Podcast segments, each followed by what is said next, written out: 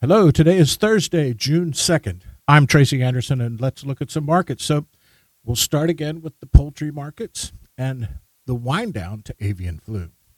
So, avian flu has now been detected in 36 states, adding Georgia to the list. For the week, only 600 birds were reported with avian flu, keeping our total right about 38 million birds. Three farms in Iowa have had their quarantine lifted and are repopulating their operations, so the slow recovery has begun. There is still much to overcome, and it will continue to challenge this industry.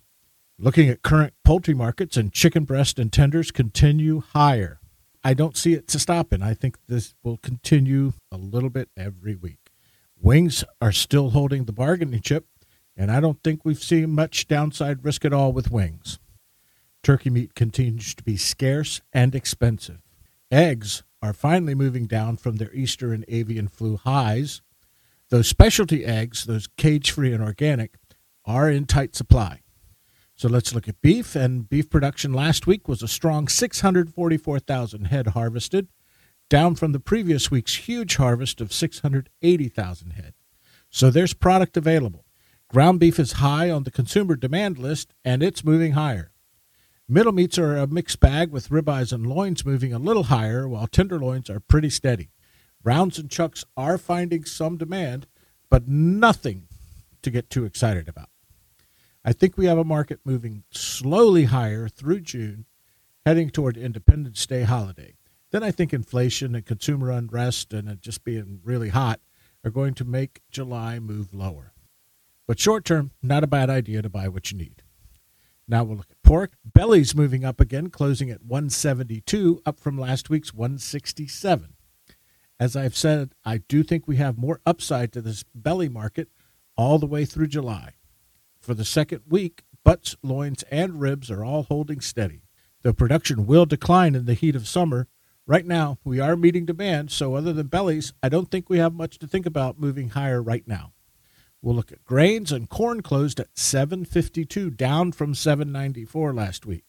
I'm seeing some talk that commodity markets may take a hit similar to what's happening in the stock markets due to inflation and uncertainty. We may be seeing some of that with this lower corn market, but it's still an extremely high market. Corn planting is on pace with the five year average after a very slow start. Corn planting is now at 86% complete. Demand is strong, and biofuel is pulling corn every week and still making money, so expect this to continue. Soy also seems to be taking a breather from relentless increases. The soy crop is 66% in the ground compared to the five year average of 67%. So both corn and soy have caught up after historically slow planting starts. Again, no bargains to be had, but our current market may be the top for a bit. Wheat still has my attention. Spring wheat planting is at 73% in the ground versus 92%, which would be the five year average. Winter wheat harvest continues with 40% of the crop rated as poor or very poor and only 29% considered good to excellent. War between Ukraine and Russia continues to make this a short wheat crop around the world, and that's just getting worse. I've been saying this for weeks now, but if you can, stay well ahead of your flour needs. And finally, a quick look at dairy. And through Thursday, barrel is down two, block is down six, and butter is up two. We may have a little more down to go on this market, but I'm not expecting much more. Traditionally, we should see an increasing market heading into the hot summer. So let's see what the next couple weeks brings us. Okay, with that, I'm done. Thanks for listening, and let's do it again next week.